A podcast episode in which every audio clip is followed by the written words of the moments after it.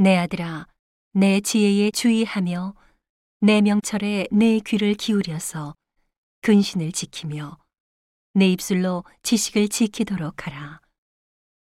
대저 음녀의 입술은 꿀을 떨어뜨리며 그 입은 기름보다 미끄러우나 나중은 쑥같이 쓰고 두 날 가진 칼같이 날카로우며 그 발은 사지로 내려가며 그 걸음은 음부로 나아가나니 그는 생명의 평탄한 길을 찾지 못하며 자기 길이 든든치 못하여도 그것을 깨닫지 못하느니라.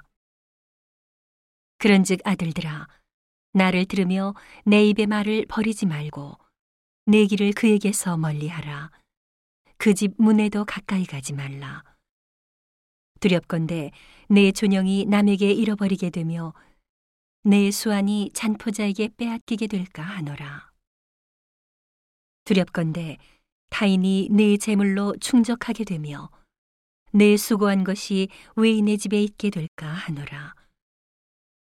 두렵건대 마지막에 이르러 내 몸, 내 육체가 쇠폐할 때에 내가 한탄하여 말하기를 내가 어찌하여 훈계를 싫어하며 내 마음이 꾸지람을 가벼이 여기고 내 선생의 목소리를 청종치 아니하며 나를 가르치는 이에게 귀를 기울이지 아니하였던고 많은 무리들이 모인 중에서 모든 악에 거의 빠지게 되었었노라 하게 될까 하노라 너는 내 우물에서 물을 마시며 내 샘에서 흐르는 물을 마시라.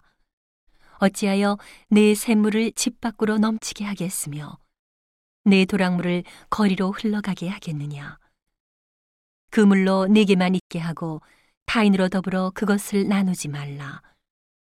내 샘으로 복되게 하라. 내가 젊어서 취한 아내를 즐거워하라.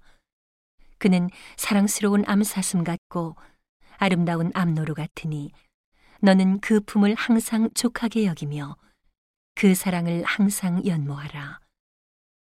내 아들아, 어찌하여 음녀를 연모하겠으며 어찌하여 이방 계집의 가슴을 안겠느냐.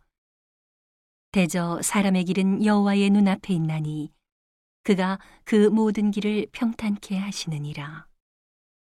아기는 자기의 악에 걸리며 그 죄의 줄에 매이나니 그는 훈계를 받지 아니함을 인하여 죽겠고 미련함이 많음을 인하여 혼미하게 되느니라.